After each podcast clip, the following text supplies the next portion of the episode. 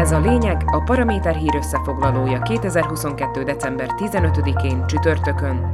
A nap legfontosabb eseményeit ma Sidó Árpád válogatta és kommentálja. A mikrofonnál Kuklis Katalin.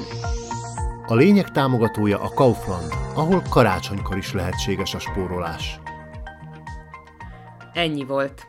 Egy korszak ért véget csütörtökön este azzal, hogy az Igor Matovicsot is a sorai között tudó Heger kormány megbukott. Nem bírta tehát sokáig a kisebbségi létet a kabinet, miután az SAS a nyár végén kifarolt a hatalomból, mert úgy érezte a pénzügyminiszterrel lehetetlen együttműködni. Pedig kedd után ma is úgy tűnt, hogy lehet még húzni, halasztani a dolgot, de végül úgy alakult, hogy a parlament megvonta a bizalmat Eduard Heger kormányától, mert Richard Sulikék indítványát 78 képviselő megszavazta. A végszavazás előtt még egy órás szünetet is tartottak a képviselők, és állítólag Richard Sulik belement abba is, hogyha Igor Matovics gyorsan távozik, akkor elnapolják a kormánybuktatást. De aztán jött egy olyan közjáték az államfői palotában, amire csak az Olano elnöke képes, és a liberálisok gyorsan visszakanyarodtak az eredeti szándékukhoz. Több forrás is megerősítette, hogy a pénzügyminiszter bár határozott léptekkel elindult benyújtani a lemondását, és a megfelelő nyilatkozatot már alá is írta, majd azt átnyújtotta az elnöki hivatal alkalmazottjának, azonban hirtelen meggondolhatta magát, és kitépve a hivatalnok kezéből a dokumentumot gyorsan lelépett.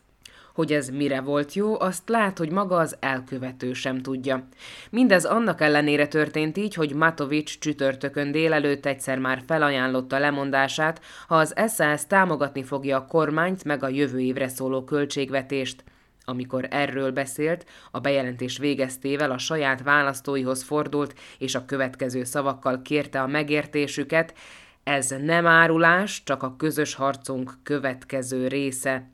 Talán itt bicsaklott meg végleg az SS esetleges segítsége, mert tudatosították, hogy Matovics az idegesítő szélmalomharcát a miniszteri megbízatásának végeztével a parlamenti padsorokból is folytathatja. Szulikék szerint amúgy is elég volt az ollenos politikus által keltett káoszból, különben is Szlovákiának nyugalomra van szüksége, meg rendes kormányra. De ilyen dolgokra az elkövetkező időszakban hiába várunk majd, csak azért, mert megbukott a kormány, nem lesz itt egy csapásra nyugalom, meg tisztességes kabinet, Megnyugvást esetleg a közelgő ünnepek hozhatnak, aztán a politikai házi buli januárban ott folytatódik, ahol az december közepén tart, és most hol tartunk? Ott, hogy Matovics már be is indította a kampányát, pedig még az sem biztos, hogy kapásból egyesség születne az előrehozott választásokról.